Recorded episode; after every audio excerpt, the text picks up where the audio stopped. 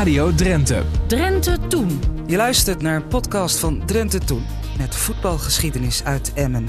In de driedelige serie Een Rood-Wit Hart. Gemaakt door Daphne Oudman. In dit deel de voorzitter van de supportersvereniging Rood-Wit. En een echte FCM-fan. Samen met zijn vader ging hij vroeger naar de wedstrijden. En nu kijkt hij ze samen met zijn kleinzoon. Van Limburg naar Drenthe. Zwiert Buurke. Ginus Meijering, Tinus Doek, Tjeerd Oldenburger, Van Pelt, een verdediger. Uh, Doldersen, die had ook als bijnaam volgens mij het kanon, want die kon een vrije trap nemen. Nou, dan zag de keeper, die hoorde hem alleen maar. Ja, dat, dat is, zijn zo eigenlijk de namen die bij mij uh, opkomen. Vanuit Kerkrade naar Angelslo. Over het rood-witte hart van Sviert Buurke. Ik ben Sviert Buurke. Ik ben uh, 65 jaar. Ik ben geboren in Kerkrade, waar Roda wegkomt. En ik ben op mijn elfde verhuisd van Limburg naar Drenthe, hier in Emmen. Ik ben ongeveer in, nou, toen ik een jaar of 14, 15 was, toen ging ik met uh, mijn kameraden op zondagmiddag naar de Kerkhoflaan, het oude sportpark. En daar gingen wij naar uh, wedstrijden van FCM kijken. En dat was nog in de amateurtijd, eerste klasse. Later werd dat hoofdklasse. In die periode ook een keer uh, meegeweest met uh, de supportersvereniging naar Rood-Wit Amsterdam voor het algeheel kampioenschap van Nederland. Ik meende, maar ja, het is al zo lang geleden, maar ik meende dat wij toch met iets van 25 of 30 bussen naar Amsterdam gingen. En dat was natuurlijk een andere tijd als tegenwoordig. Nee? Uh, tegenwoordig, als je in de eredivisie speelt en Heerenveen komt, dan weet je, twee dagen van tevoren, er komen 400 man uit Heerenveen. Maar in die periode was dat nog even anders. Dus wij waren rond, uh, ja, ik denk één uur, half twee, waren wij in Amsterdam. En om kwart voor twee waren alle gehaktballen op. Want dat hadden ze niet verwacht in Amsterdam, zo'n invasie vanuit, uh, vanuit het Drentse land. En volgens mij hebben we toen met 1-1 gelijk gespeeld. Door nog een doelpunt van Gines Meijering. En toen waren wij algemeen, kampioen van Nederland, van amateurs, in de hoofdklasse. Verder altijd uh, zondags, uh, ja, dan fietsten wij uit Angelslo. Ik woonde in Angelslo. En dan fietsten wij door Angelslo heen. En nou, dan begonnen we met een groepje van vier, vijf man. En hoe dichter we bij het uh, stadion kwamen, ja, dan waren we met een groep van een man of 20, 30. En dan gingen we daar mooi aan de kant van het veld staan. Ja. Mooi naar FCM kijken. Ze hadden toen de tijd een heel goed, uh, heel goed elftal. Technisch zeer begaafd. En natuurlijk verloor je ook wel eens een wedstrijd. Maar als je dan maandags de Emmerkrant pakte, dan stond er altijd een kop in van Emmen technisch sterker, maar verloor toch. Hè, zulke soort dingen. Het was, uh, ja, het was wel een stuk gezelligheid daar op, uh, op de Kerkhoflaan. Ja. Het was kneuterig. Ja. Hè, alles mocht. Ik weet nog wel goed, we hebben ooit eens een keer een, uh, een wedstrijd gespeeld tegen Muntendam. En er stonden ook supporters van Muntendam. Klompman, die stonden ook achter het doel. En je stond gewoon tussen elkaar in. Hè, dat is tegenwoordig bijna niet meer mogelijk. En het was een beetje druilerig. Maar op een gegeven moment toen uh, begon de tweede helft. En toen kwamen al die supporters die kwamen weer uit de kantine. En die hadden allemaal wat biertjes op en uh, cola Beerdenburger. Dat was volgens mij ook nog wel een beetje koud. En toen ging een van die Muntendam supporters, die ging voor de politieauto staan, want die stonden achter het doel. Het was druilerig, dus die agenten zaten gewoon uh, in de auto.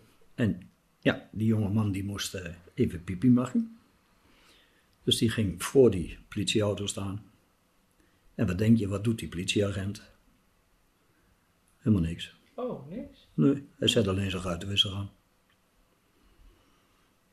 Nou, toen hebben we later, uh, zeg maar na die amateurperiode, toen hebben we hier nog even gespeeld. In de amateurtijd, hoofdklasse. Ja. En toen werd de sprong gemaakt naar, uh, naar de Eredivisie. Nou, dan had je dus aan de overkant had je dus een tribune staan met een kantine eronder. Toen hebben we een seizoenkaart gekocht. eh, samen met mijn vader, want dat vergeet ik nog even. Ehm,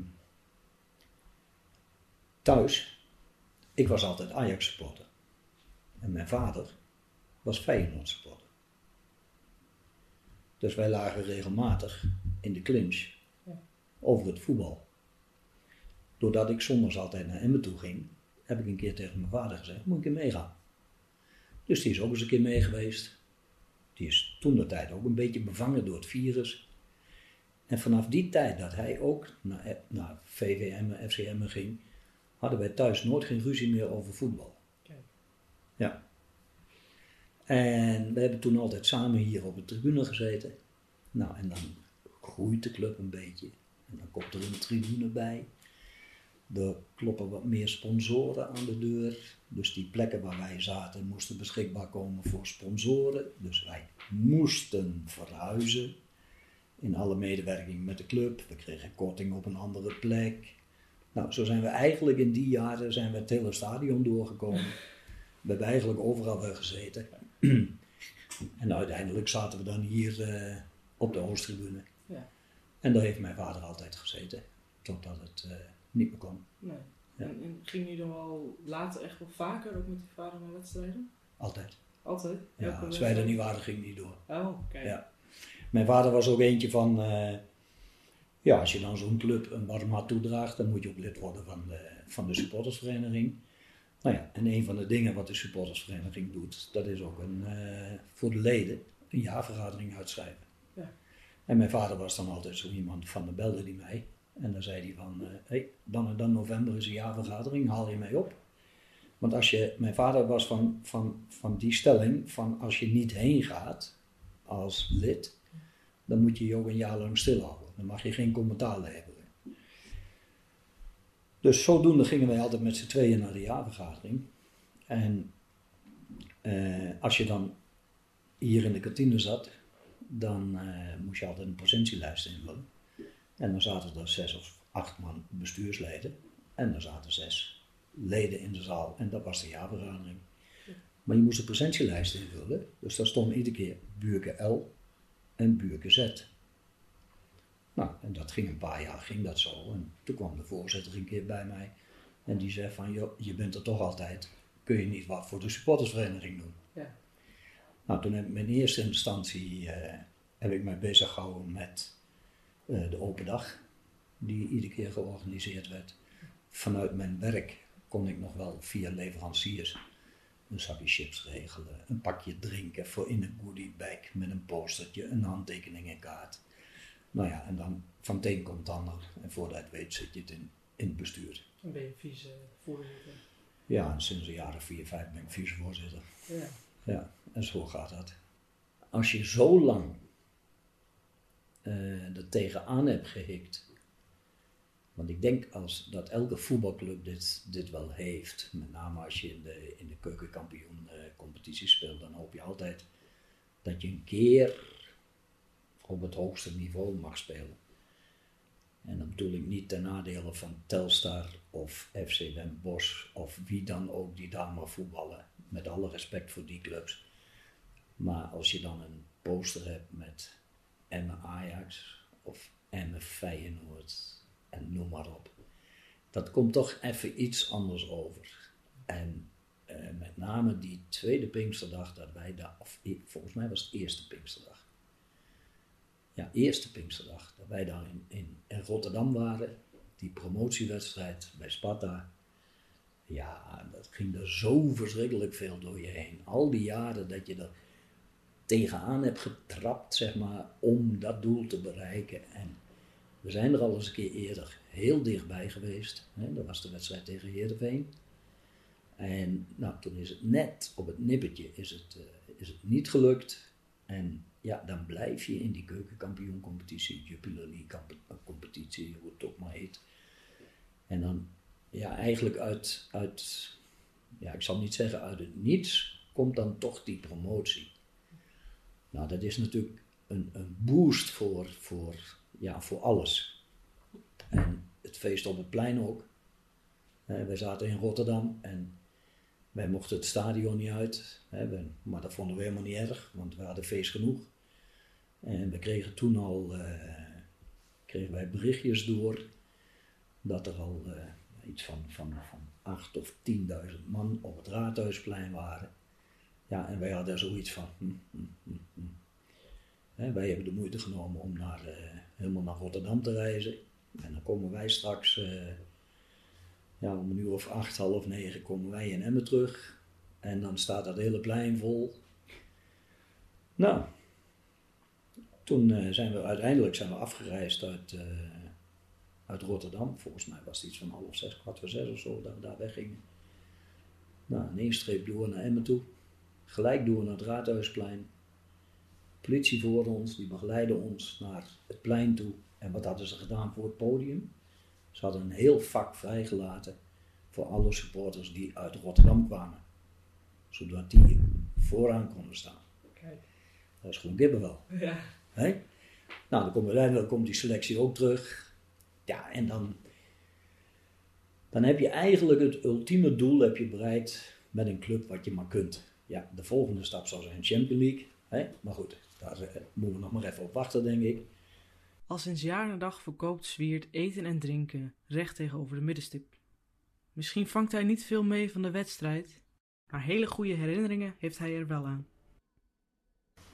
Als dit het stadion is, dit is de hoofdtribune, dan is hier op de middenstip een verkooppunt.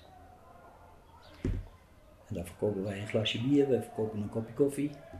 En, eh, maar dat is precies op de middenstip. En dat is mijn hokje. Ik noem dat altijd mijn skybox. Ik heb een koffiezetapparaat, ik heb een eigen tap, ik bedien de klanten. En ik kan, als de klanten het toelaten, ook nog iets van de wedstrijd zien. De eerste wedstrijd tegen AZ in de Eredivisie, op zondagmiddag half drie. Ik heb drie kleinkinderen. Finn is tien nu, Noor is acht en onze Len is drie. Finn die was toen acht. Maar die had zomers had die meegedaan hier met een trainingskliniek. Een hele dag. En dan word je beoordeeld. En dan krijgen sommige jongens die krijgen een bal na afloop. Andere jongens die krijgen een sjaaltje na afloop. En Finn die werd ook naar voren geroepen, want ik ben erbij geweest bij die kliniek. Vind ik ook leuk om te volgen. En Finn werd ook naar, naar voren gehaald. En Finn die mocht meelopen met de spelers bij de eerste wedstrijd. Maar Finn, en ik zelf ook, wij waren nogal fan van Tim Siekman. En dat is een jongen hier uit Emmen, die het eerste jaar ook meegedaan heeft in de selectie. En Finn die wou mee oplopen met Tim Siekman. Maar vrijdags werd bekend dat Tim niet in de basis stond. Dus Finn had een klein probleem.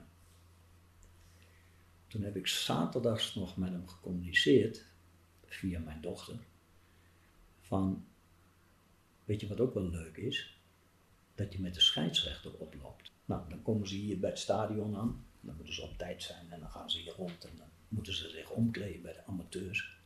En dan zitten ze daar in de kleedkamer, al die kleine gassies, allemaal een pakje aan. En dan wordt er een vraag gesteld. Wie wil er mee oplopen met de scheidsrechter? Finn. Dus Finn, die mocht oplopen met de scheidsrechter. En die mocht die bal pakken.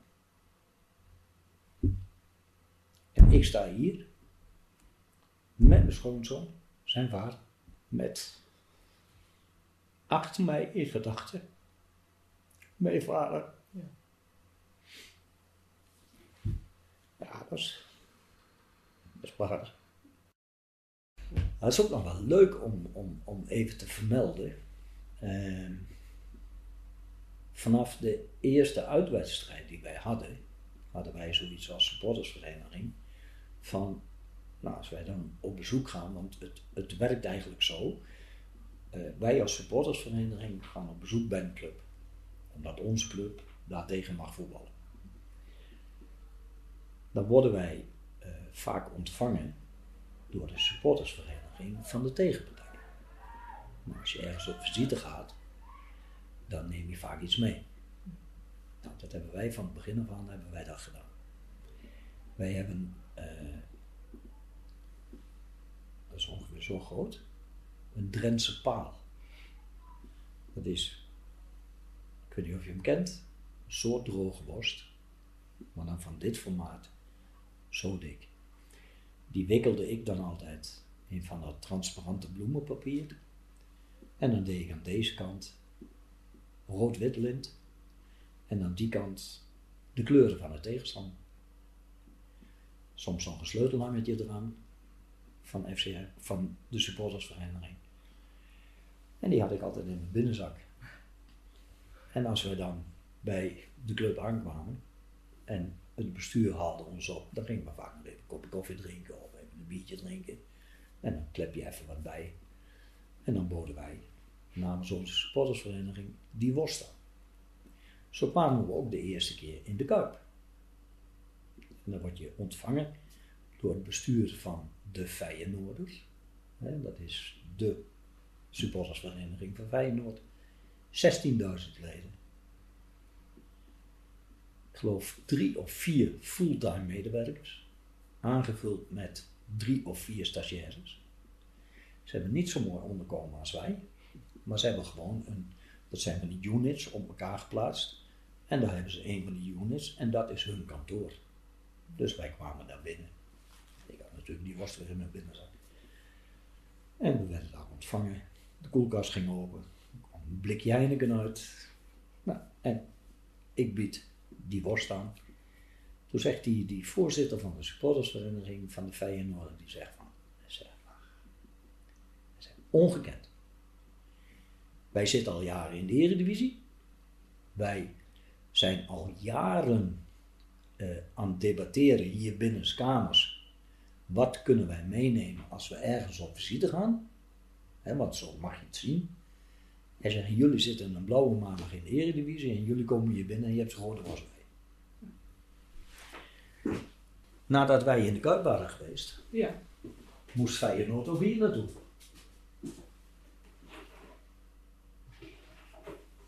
Hij is. Dus de supportersvereniging, het bestuur, Ja. wordt hier ontvangen. En wij hebben ze aan het denken gezet. En wat kregen wij van de supportersvereniging van de Feyenoorder? Kijk, zo. Hadden ze dit voor ons meegenomen. Zou, zou u willen beschrijven? Ja, een getekend glaswerk met bovenaan de Feyenoorder. En dan het logo van FCM, streepje Feyenoord, seizoen 2019-2020.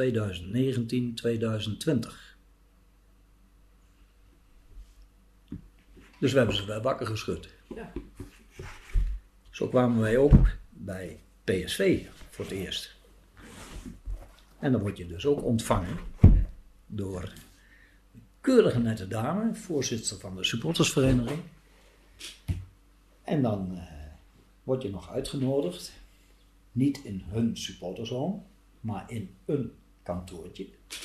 Maar dan loop je dus binnen de afrastering van het stadion en dan ga je naar de eretribune en dan ga je trap omhoog en dan ga je door een gangetje heen en dan kom je in een kantoortje.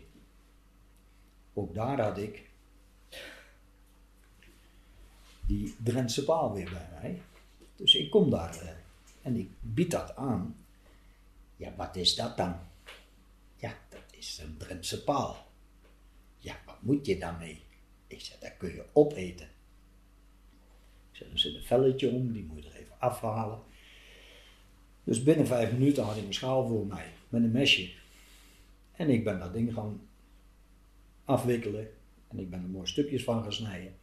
En ik liep daar door die bestuurskamer. En daar zaten wat, wat van, van vroeger, een oud voorzitter.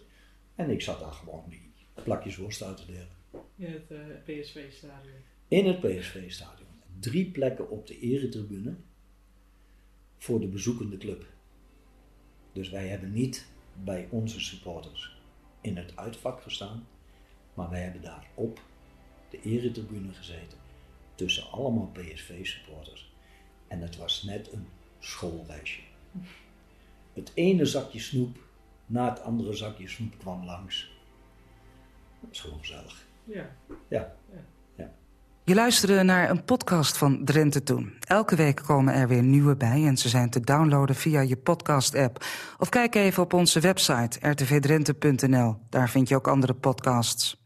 En vond je het leuk of heb je tips? Laat dan een beoordeling achter. Dat vinden wij weer leuk. Dankjewel.